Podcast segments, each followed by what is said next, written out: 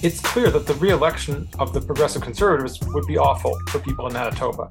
They'll just turn up the heat of austerity, which they've temporarily lowered in recent times just to try to avoid losing the election. But electing the NDP is not going to be very helpful for many people. An NDP government could well surprise many people by just what it's prepared to do to administer settler colonial capitalism in Manitoba. Of course, we can look at what past NDP governments have done in Canada and also the experience of similar governments around the world. So, winning just solutions to climate change, settler colonialism, or other forms of oppression is going to take going far beyond the ballot box. It's only mass social movements that win the kind of gains that we need and have the potential for transforming society. So, we're going to be discussing this on Tuesday, September the 19th at 6:30 p.m.